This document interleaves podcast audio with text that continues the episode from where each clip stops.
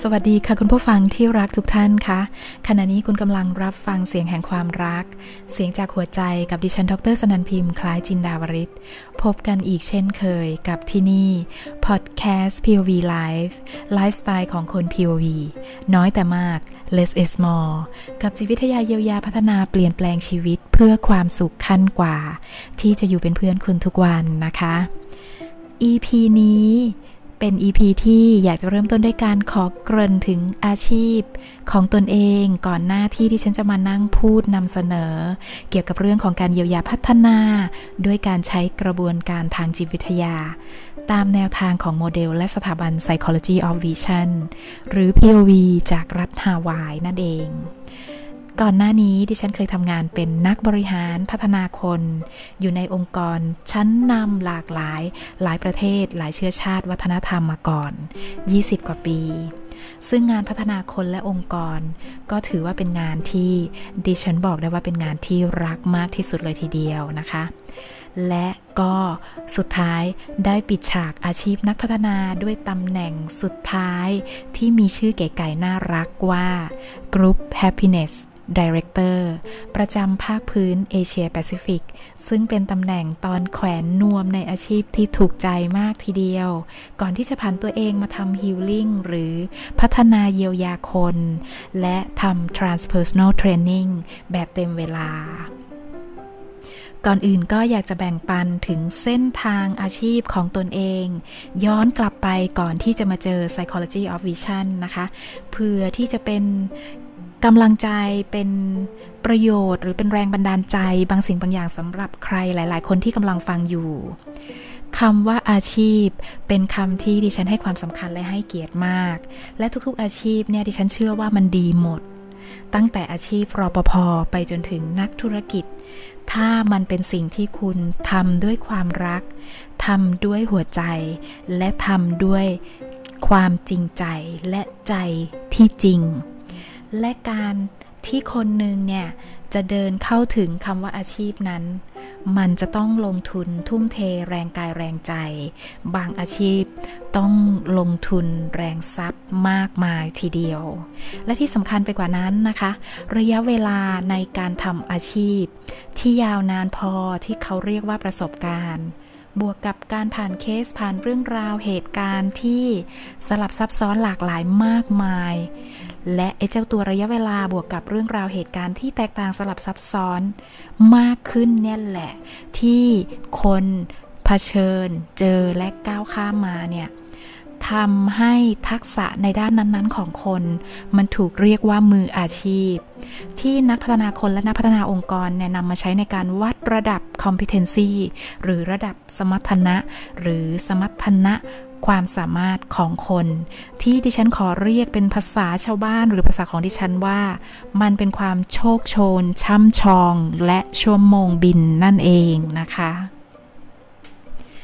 ย้อนกลับไปก่อนที่จะมาเจอ psychology of vision ตอนที่ดิฉันอายุ 36 ที่ดิฉันอยู่ในจุดที่คิดว่า ตอนนั้นอาชีพของตนเองเนี่ยก็พีคสุดพีคที่สุดอยู่ในอาชีพแล้ว ความพีคมันคือความอิ่ม และในความอิ่มมันก็มีความเบื่อ ดังนั้นในวันที่เราอิ่มอิ่มอยากอยากอิ่มอิ่มเบื่อเบื่อเราจึงวิ่งหาทุกเครื่องมือ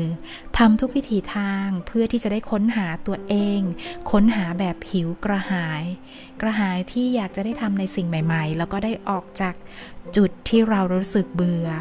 ซึ่งดิฉันก็เชื่อว่าหลาย ๆ คนก็มีเส้นทางในการค้นหาที่เหมือนๆกัน เมื่อถึงเวลาที่เหมาะสมของแต่ละคน ดังนั้นจุดอิ่มตัวกว่าจะมาเจอ psychology of vision ที่มั่นใจว่าเนี่ยแหละเป็นอาชีพที่เหมาะสมกับตัวเองมากที่สุดแล้วนั้น ดิฉันก็ได้ผ่านสิ่งที่เรียกว่าการค้นพบ เจอแล้ว ใช่แล้ว แบบไม่จริงมาหลายต่อหลายสิ่งหลายต่อหลายครั้ง และอยากจะบอกว่าทุกการค้นพบนั้น มันคือคุณค่า และมันมันคือการส่งต่อ ส่งต่อยอดให้เราไปสู่จุดที่ใช่เสมอนะคะ เวลาในการค้นหาตัวตนที่เสียไป หรือสิ่งที่เราค้นพบระหว่างทาง มันไม่ใช่เรื่องที่น่าเสียดายนะ อยากจะบอกว่าอย่าไปเสียดายเวลาหรืออย่าไปเสียดายเวลามัน แต่อยากจะบอกว่ามันคือการเรียนรู้ในมุมกว้างมากกว่า มันเหมือนเพชรเม็ดเล็กๆ ที่ช่วยเสริมให้ไอ้เพชรเม็ดโตของเราเนี่ย มันสวยงามและโดดเด่นมากขึ้นมากกว่านะคะ ก่อนที่จะลงมุมลึกกับสิ่งที่เป็นตัวเราอาชีพเราที่ true สำหรับเรา ก็อยากจะเป็นกำลังใจสำหรับทุกท่านที่อาจจะกำลังเดินอยู่บนเส้นทางในการค้นหาตัวเอง หรือกำลังอยู่ในสภาวะอิ่มตัวสุด กับสิ่งที่กำลังทำอยู่นะคะ หรือบางคนอาจจะอยู่ในสภาวะของความเบื่อเบื่ออยากๆก็ขอเป็นกำลังใจให้นะคะ อย่าท้อในการค้นหาตัวเองนะคะ ที่เกริ่นมาเกี่ยวกับประสบการณ์และเส้นทางอาชีพของตนเองนั้นเนี่ย ก็เพื่อที่จะได้พาคุณผู้ฟังทุกท่าน มาอยู่ด้วยกันกับ EP นี้ EP ที่ชื่อว่า เยียวยาคนเท่ากับเยียวยาองค์กร หรือธุรกิจได้อย่างมั่นใจ ว่าดิฉันก็รู้ใจคนทำงานทำงานในองค์กรเหมือนกันนะ และจากที่เคยอยู่ในแวดวงคำว่า พัฒนาคนและองค์กรนั้นเนี่ยดิฉันอยู่ในเส้นทางหนึ่งตอนนี้ ที่อยากจะบอกว่าเป็นเส้นทางที่เป็นคู่ขนาน แต่มุ่งหน้าไปยังเป้าหมายเดียวกัน และจะบรรจบที่ปลายทางเดียวกัน นั่นก็คือคำว่า การทำให้คนเกิดการเยียวยาเปลี่ยนแปลง ซึ่งทั้งการพัฒนาและการเยียวยาเปลี่ยนแปลงนั้น ก็เป็นกระบวนการในการเปลี่ยนแปลงคน หรือธุรกิจหรือองค์กร เพื่อให้คนและองค์กรได้ใช้ศักยภาพสูงสุด มีผลลัพธ์ หรือมี performance ที่เพิ่มขึ้นนั่นเองนะคะ และทั้งสองคำนี้ มันก็แตกต่างกันที่ วิธีในการใช้ ซึ่งดิฉันในปัจจุบัน หันมาใช้วิธีการเครื่องมือที่เรียกว่า transpersonal psychology หรือ transformational psychology ซึ่งก็คือการเปลี่ยนแปลงคนและองค์กรด้วยจิตวิทยาการเยียวยานั่นเองนะคะสำหรับคนที่อยู่ใน การทำงานในองค์กรธุรกิจภาครัฐ โดยเฉพาะเอกชน ไม่ว่าคุณจะอยู่ในตำแหน่งไหน ทุกคนรู้อยู่แล้วว่าเป้าหมายหรือวัตถุประสงค์ขององค์กร ของคุณเอง ของคนของงานต่างๆ มันก็คือเพื่อให้ได้ความสำเร็จตามเป้าที่วางไว้ หรือที่เรียกว่า achieve goal นั่นแหละนะคะ นั่นจึงเป็นเหตุว่าทำไมองค์กรต้องมีเป้า คนในองค์กรก็ต้องมีเป้า ไม่ว่าจะเป็นองค์กรขนาดไหน เป็นร้านค้า ขนาดไหนที่ทำเองหรือเป็นฟรีแลนซ์ก็ต้องมีเป้าเป็นของตัวเอง การทำงานก็คือการอยู่กับการทำเป้า และการนำส่งยอดและผลงานให้ได้ เพราะถ้าเราทำเป้าตามแผนไม่ได้ ตามที่ตกลง หรือวางแผนไว้ สิ่งที่จะเกิดขึ้นคืออะไร มันก็คือ งานและองค์กรนั้น ไม่จำเป็นต้องมีคุณอีกต่อไป ถูกต้องไหมคะ และถ้าองค์กรเองไม่มีเป้า องค์กรหรือธุรกิจนั้น ก็ไม่สามารถที่จะดำรงอยู่ได้อีกต่อไปในสารระบบ เช่นกัน ซึ่ง businessman หรือผู้นำผู้บริหารทั้งหลายจะทราบเรื่องนี้ดีอยู่แล้วนะคะ ดังนั้นเป้าหรือผลงานจึงกลายเป็นตัวชี้วัดที่สำคัญ ที่จะคอยบอกอนาคตคุณ หรืออนาคตองค์กร และมันไม่ใช่แค่นั้นนะคะ อนาคตของคุณมันคือ อนาคตของครอบครัวและปากท้องของครอบครัวของคุณด้วย ในทางการเยียวยาพัฒนาศักยภาพคนและองค์กร เราเชื่อว่าถ้ามนุษย์แต่ละคนมีความสามารถในการมองเห็นปัญหาในงาน ที่ตนเองทำมากกว่านั้นคือมีความสามารถในการแก้ไขปัญหาและก้าวข้ามปัญหานั้น ได้อย่างมีประสิทธิภาพ ซึ่งจะทำให้ได้มาซึ่งเป้าหรือผลลัพธ์ เพราะอะไรก็เพราะโดยปกติวิสัยแล้วเนี่ย การตั้งเป้าหมายมันก็คือการวางแผน ถ้าทุกอย่างมันราบรื่น นั่นก็คือทุกสิ่งจะเป็นไปตามแผนที่เราวางไว้ นั่นคือเป้าก็จะได้มาตามแผน แต่ถ้ามีบางสิ่งบางอย่างผิดปกติเกิดขึ้น นั่นคือมีสิ่งที่นอกเหนือจากแผนเกิดขึ้น สิ่งนั้นเราเรียกมันว่าปัญหา ดังนั้นการเป็นนัก การแก้ปัญหาที่เจ๋งและมีประสิทธิภาพ จึงจะนำมาซึ่งประสิทธิผลและผลลัพธ์ตามที่คุณหรือองค์กรต้องการได้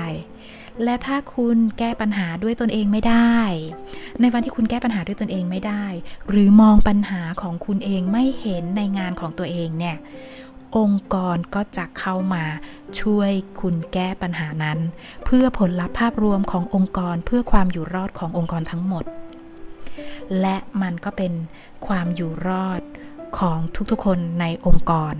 รวมถึงตัวคุณ และอนาคตของครอบครัวของคุณด้วย แล้วการแก้ปัญหาโดยองค์กรนั้น มันก็จะเป็นไปตาม ขั้นตามตอน และสุดท้ายแล้ว เมื่อทำทุกวิถีทางแล้ว พยายามแก้ทุกวิถีทางแล้ว ทั้งคุณและองค์กรก็ยังไม่สามารถที่จะแก้ไขปัญหานั้นที่เกิดขึ้นได้ในงานของคุณ องค์กรหรือธุรกิจ จะแก้ไขปัญหาลำดับสุดท้าย นั่นก็คือการเปลี่ยนคนแก้ปัญหา นั่นหมายถึงการเปลี่ยนคนใหม่ มาแก้ปัญหาแทนคุณนั่นเองนะคะ และการแก้ปัญหาลำดับสุดท้ายนี้ มันก็เป็นกระบวนการของการแก้ไขปัญหาในงานในองค์กร ที่เรียกได้ว่าเกิดขึ้นมาแล้ว เป็นศตวรรษศตวรรษ แล้วก็เกิดขึ้นในทุกๆองค์กรเป็นเรื่องธรรมชาติอยู่แล้ว หากใครที่ ทำอยู่ในองค์กรหรือองค์กรไหน มีเขาเรียกว่าแนวปฏิบัติที่แตกต่างไปจากนี้ก็สามารถที่จะนำมาแบ่งปันกันได้นะคะ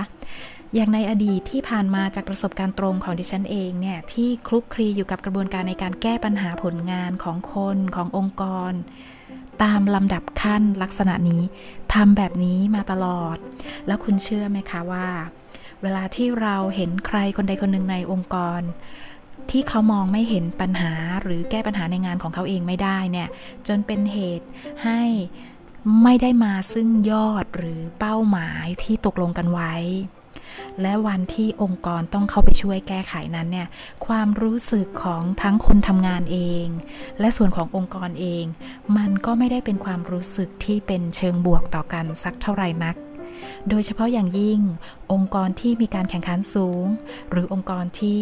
survive ในตลาดได้ด้วยยอดตามแผน หรือเป็นองค์กรที่ cash flow ค่อนข้างน้อย หรือไม่ค่อยราบรื่นสมูทสักเท่าไหร่นั้น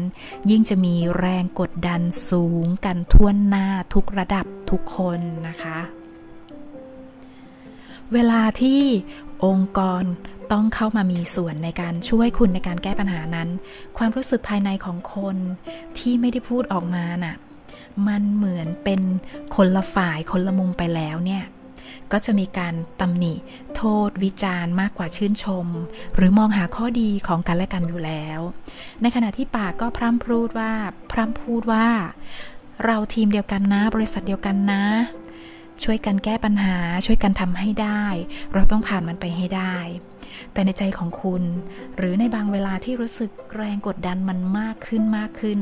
มันก็มีบ้างนะที่แอบระเบิดกันทั้งสองฝ่ายนั่นแหละ ระเบิดความในใจจะระเบิดแบบไหนนั้น ก็แล้วแต่บางคนก็ระเบิดกับคนกันเองภายในองค์กรบางคนก็ระเบิดกับคนข้างนอกองค์กร แล้วการระเบิดนั้นมันก็จะเป็นในแนวที่ว่า คนนั้นน่ะมันไม่ดีมันไม่ได้เรื่อง มันไม่มีผลงาน บริษัทมันไม่ดีอย่างโน้นองค์กรมันไม่ดีอย่างนี้ ก็แล้วแต่จะพูดกันไปนะคะ แล้วคุณเองที่เป็นฝ่ายที่เป็นคนทำงานก็อาจจะรู้สึกไม่ดีนัก เวลาที่มีคนต้องเข้ามา ช่วยคุณแก้ปัญหาในงานของคุณ เพราะมันจะทำให้คุณรู้สึกว่า คุณด้อยศักยภาพ คุณแก้ปัญหาของคุณไม่ได้ แต่คุณอาจจะพูดว่าคุณทำได้ หรือคุณคิดว่าคุณทำได้ เพื่อป้องกันการเสียหน้า ป้องกันไม่ให้คนอื่นที่มาช่วยนั้น ดูถูกคุณอะไรแบบนี้ก็มีเยอะแยะ คือปัญหาในองค์กรเคสในองค์กรเนี่ยมันมีเยอะแยะมากมายจริง ๆ และปัญหาส่วนใหญ่มันก็คือปัญหาของคนนะคะ ในขณะเดียวกันเนี่ย ใจของฝ่ายองค์กรหรือคนที่เป็นฝ่ายเข้ามาช่วย ก็อาจจะคิดว่า เนี่ยจ้างมันมาก็แพง ยังจะต้องมาเสียทรัพยากรส่วนอื่นมาช่วยอีก อะไรแบบนี้ นี่ก็เป็นตัวแทนของคำพูด ที่ออกมาจากจิตใต้สำนึกและจิตไร้สำนึก ส่วนใหญ่คนจะไม่พูดออกมาเป็นคำๆให้ได้ยินด้วยปากหรอกนะคะ แต่มันจะออกมาในพฤติกรรมอย่างอื่นหรือในเวอื่น ซึ่งก็แล้วแต่คนคนนั้นว่าเป็นยังไง ซึ่งก็เป็นสิ่งที่เกิดขึ้นในองค์กรในชีวิตเราอยู่แล้ว ดิฉันเชื่อว่า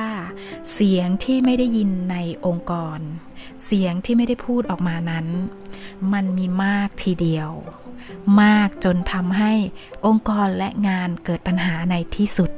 และปัญหาอะไรนั้น เราจะมาสรุปกันในตอนท้ายๆนะคะ และเหตุผลหนึ่งที่ดิฉันรู้สึกอิ่มกับอาชีพของตนเองตอนนั้น แล้วก็รู้สึกเบื่อเบื่ออยากอยากกับสิ่งที่เคยทำมาในองค์กร นั่นก็คือการแก้ปัญหาองค์กรด้วยการบี้บี้คนที่ แก้ปัญหาในงานของตัวเองไม่ได้ทำไม่ได้ ในที่สุดเมื่อไม่มีผลงาน บริษัทก็ต้องเชิญออก ให้ออกหรือจะด้วยวิธีอะไรก็ตามแต่ ถ้าองค์กรที่มีผลงานไม่ได้ตามเป้า มีอยู่หลายจุดหลายส่วนในองค์กรที่เรียกว่ามีช่องโหว่เยอะ จุดสุดท้ายอนาคตขององค์กรนั้น รู้ได้เลยว่าต้องปิดกิจการไปแน่นอนนะคะ ซึ่งดิฉันก็ได้อยู่ในประสบการณ์ส่วนนี้มาค่อนข้างเยอะ ไม่ว่าจะเป็นทั้งการอยู่ในองค์กรขนาดเล็กที่เคยถูกซื้อกิจการมาก่อน หรือการอยู่ในองค์กรขนาดใหญ่ที่ไปควบรวมซื้อกิจการขนาดเล็กของคนอื่นมาทำให้ต้องมานั่งศึกษากลไกชีวิต ของเจ้าของกิจการ ชีวิตผู้บริหาร จนถึงเพื่อนร่วมงาน หรือชีวิตของทุกๆคน แม้กระทั่งชีวิตของตัวเองในภาพรวมๆว่า เอ๊ะมันเป็นมาเป็นไปยังไง เอ๊ะ มันเป็นยังไง เราถึงต้องมาเจอแบบนี้ หรือเจ้าของกิจการแต่ละที่เขาถึงมาเจอแบบนี้ทำไมองค์กรมันมีปัญหาแบบนี้ พอเราเจอเยอะ ๆ เราก็คิด พอเราคิดเราก็ต้องค้นหาหนทาง จนมาเจอวิธีการวิธีทาง ในการศึกษาและได้ค้นพบ เพราะการวางแผนที่เกิดขึ้นตั้งแต่ต้นปีในธุรกิจหรือในคนแต่ละคนในแต่ละตำแหน่งเนี่ยดิฉันเชื่อและทุกคนก็เชื่อว่ามันดีอยู่แล้ว ความสามารถในการทำงานของแต่ละคน และประสบการณ์ของแต่ละคนก็สูงกรี๊ดอยู่แล้ว แต่สุดท้ายก็ไม่สามารถที่จะพาองค์กรให้รอดได้ เหมื่อที่เคยพูดไปนะคะ เวลาที่เราคิด คิดว่าเราวางแผนมาอย่างดีแล้วทำเต็มที่แล้วขยันสุดฤทธิ์แล้ว เอ๊ะทำไมผลลัพธ์มันถึงไม่เป็นไปตามที่ควรจะเป็น นี่ก็เป็นเหตุหนึ่งที่ทำให้ดิฉัน หันมาสนใจศึกษาสิ่งที่มันนอกเหนือจากสิ่งที่เราเห็น สิ่งที่เราเป็น สิ่งที่เราควบคุมจัดการ ที่คิดว่าแน่นหนาแล้ว ที่ภาษาเยียวยาเรียกว่ามันเป็นสิ่งที่อยู่ในจิตระดับจิตสำนึก ที่เราเรียกว่าการวางแผนนั่นแหละทำให้ความสนใจของดิฉันจึงมาอยู่ที่กลไกที่อยู่ภายใน ภายใต้จิต และภายใต้การกระทำ ของเราเองของแต่ละคนหรือแม้กระทั่งกระบวนการที่ดำเนินไปเป็นไปขององค์กร รวมถึงสิ่งที่เกิดขึ้น และสภาพแวดล้อมที่เกี่ยวข้องทุกสิ่งทุกส่วนทุกฝ่าย ถ้าในภาษาอังกฤษมันจะมีอยู่ 3 ส่วนที่ดิฉันจะขอพูดถึงตามที่สรุปมานะคะ มันคือ human process มันคือ group process และมันคือ environmental process ของ business นั่นเองเนาะ ดังนั้นถ้าเราโฟกัสและบริหารจัดการ ในส่วนที่เห็นและที่เป็นในระดับจิตสำนึก ในคนในงานและธุรกิจได้แล้วนั้น ถือว่าเป็นสิ่งที่ดีนะ เป็นสิ่งที่ควรทำเป็นสิ่งที่มืออาชีพต้องทำแต่เมื่อเราทำมันอย่างดีอย่างแน่นหนารัดกุมแล้ว แต่ผลลัพธ์มันยังไม่ได้ มันจึงเป็นสิ่งที่สำคัญที่เราจะหันมาศึกษาส่วนที่ลึกกว่านั้น ที่เรียกว่ากลไกหรือดนามิกส์ที่มันอยู่ภายใต้ทุกสิ่งทุกอย่าง ควบคู่กันไป เพื่อผลลัพธ์ที่มากขึ้น และที่สำคัญเพื่อความยั่งยืนขององค์กรของตัวคุณเองของอาชีพของคุณเอง ดิฉันเรียกสิ่งนี้ว่า มันคือ New Paradigm ในการพัฒนาคนและพัฒนาองค์กร เพื่อให้แต่ละคนเป็นนักแก้ไขปัญหาในการทำงานที่มีประสิทธิภาพและประสิทธิผลเพิ่มขึ้นนะคะ ที่จริงแล้วภาษาการเยียวยาของเรานั้นเนี่ยเรียกว่ามันคือการเป็น true problem solver หรือเป็น mastery you นะคะ เป็นคุณที่เป็นนักแก้ปัญหาอย่างแท้จริง แก้ปัญหาแบบององรวม แก้ปัญหาที่ต้นต่อ ไม่ใช่แก้ปัญหาที่ปลายเหตุ เพื่อเอาเร็วเอาให้ทันการแข่งขันอย่างเดียวนะ ดังนั้นเนี่ย ถ้ามันเป็นแบบนี้แล้วความยั่งยืนมันจะไม่มีนะคะ และนิวพาราดามที่กล่าวถึง นั่นก็คือเมื่อมีปัญหาเกิดขึ้นในงานในองค์กรเราก็คือคำว่าเราไอเราที่ว่าเนี่ยก็คือตัวเราแต่ละคนนั้น จะต้องเปิดใจยอมรับ ยอมรับให้ได้ว่า มันคือความรับผิดรับชอบร่วมกันที่เขาเรียกว่า accountability มันไม่ใช่รับแต่ชอบอย่างเดียว มันต้องรับทั้งผิดทั้งชอบร่วมกัน ในหนึ่งองค์กรในหนึ่งหน่วยงาน ในหนึ่งคนไม่ว่าจะเกิดอะไรขึ้นน่ะ ไม่ว่าจะเกิดปัญหาอะไรขึ้นที่มันไม่เป็นตามเป้าน่ะ ทุกคนมีหน้าที่รับผิดรับชอบร่วมกัน ไม่ใช่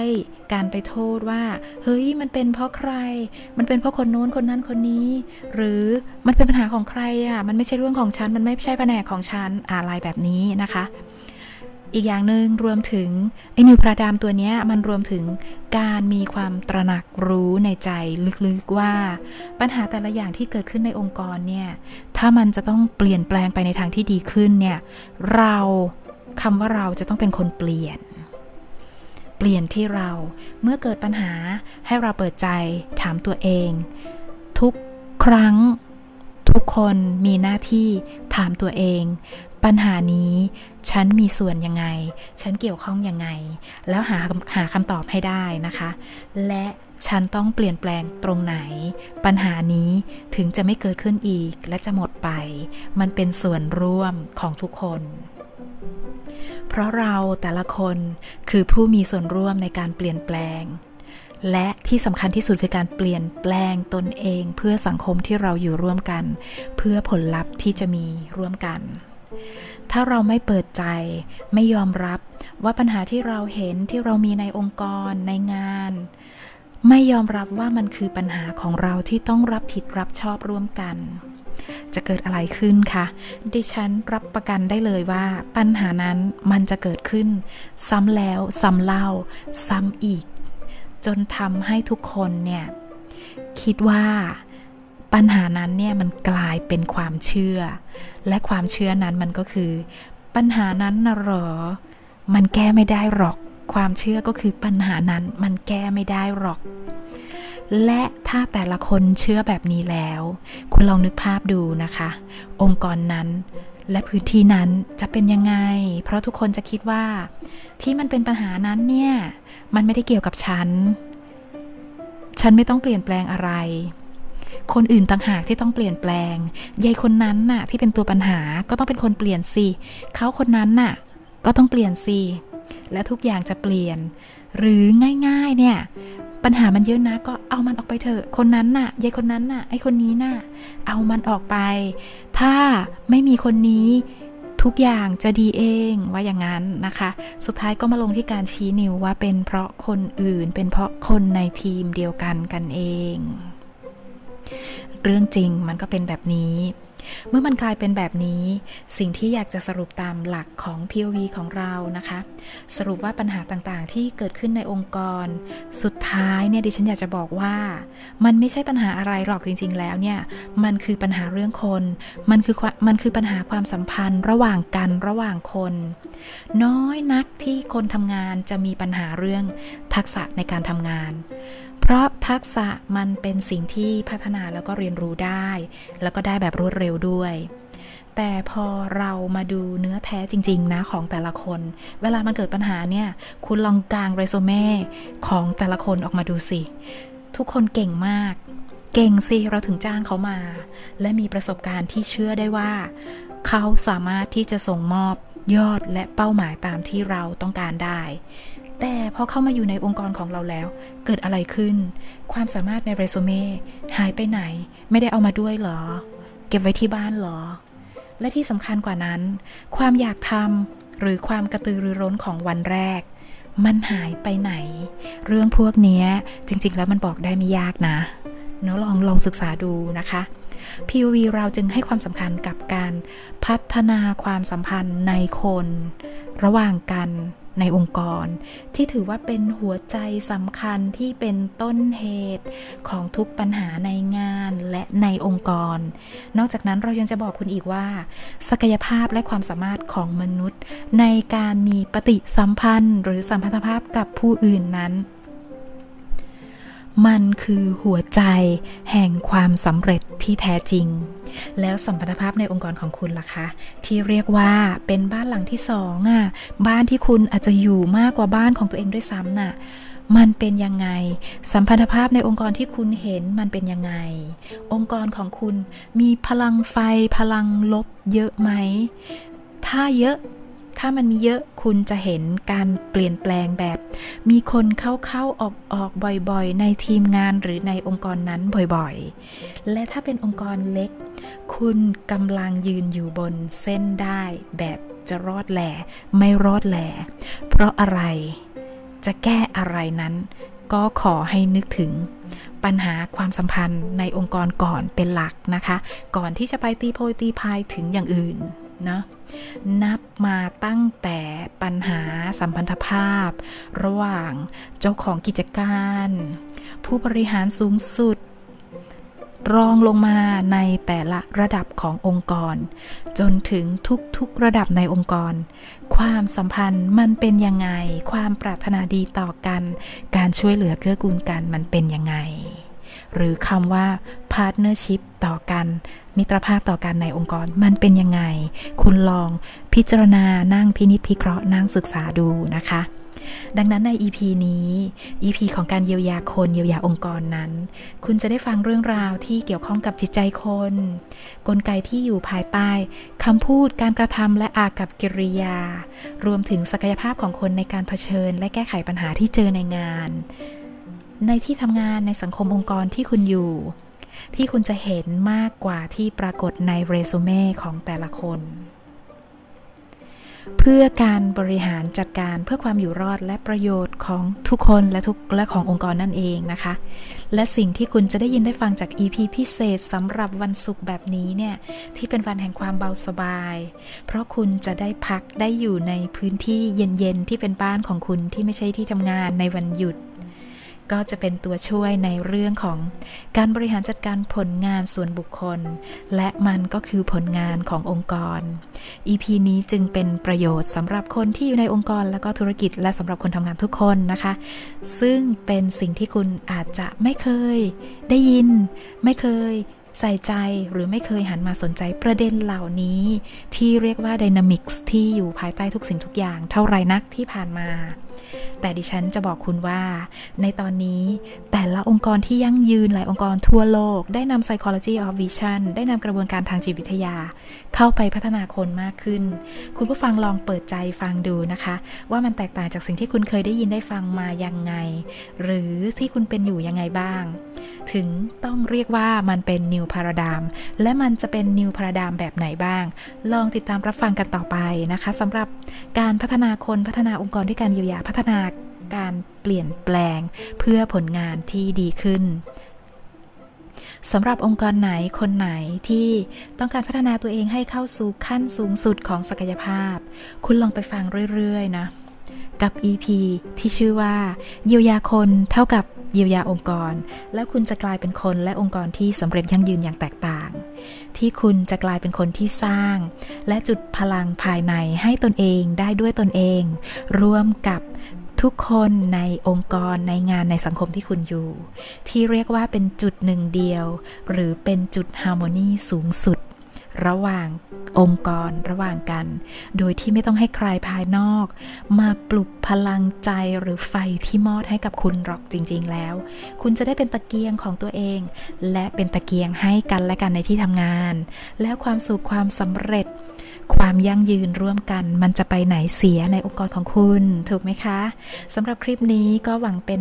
อย่างยิ่งนะคะ ว่าจะเป็นประโยชน์กับคุณผู้ฟังที่น่ารักของดิฉันทุกท่าน ถ้าชอบกดไลค์ถ้าติดใจกด subscribe ติดตาม และแชร์แบ่งปันเพื่อประโยชน์แก่ผู้อื่นด้วยนะคะ คุณผู้ฟังสามารถติดตามรับฟังกันได้ในทุกช่องทาง เพื่อความสุขความสำเร็จขั้นกว่าที่แท้จริงในชีวิต อาชีพการงานและธุรกิจทุกๆวัน ทั้งทางช่องทาง YouTube Fanpage Line Twitter และที่นี่ให้เสียงเป็นเพื่อนคุณได้ทุกที่ทุกเวลา กับพอดแคสต์ POV Live ไลฟ์สไตล์ของคน POV น้อยแต่มาก less is more กับเสียงจากหัวใจแบ่งปัน ส่งถึงหัวใจคุณทุกวันกับดิฉันดรสนันพิมพ์คล้ายจินดาวริศสำหรับวันนี้ สวัสดีทุกๆคนนะคะ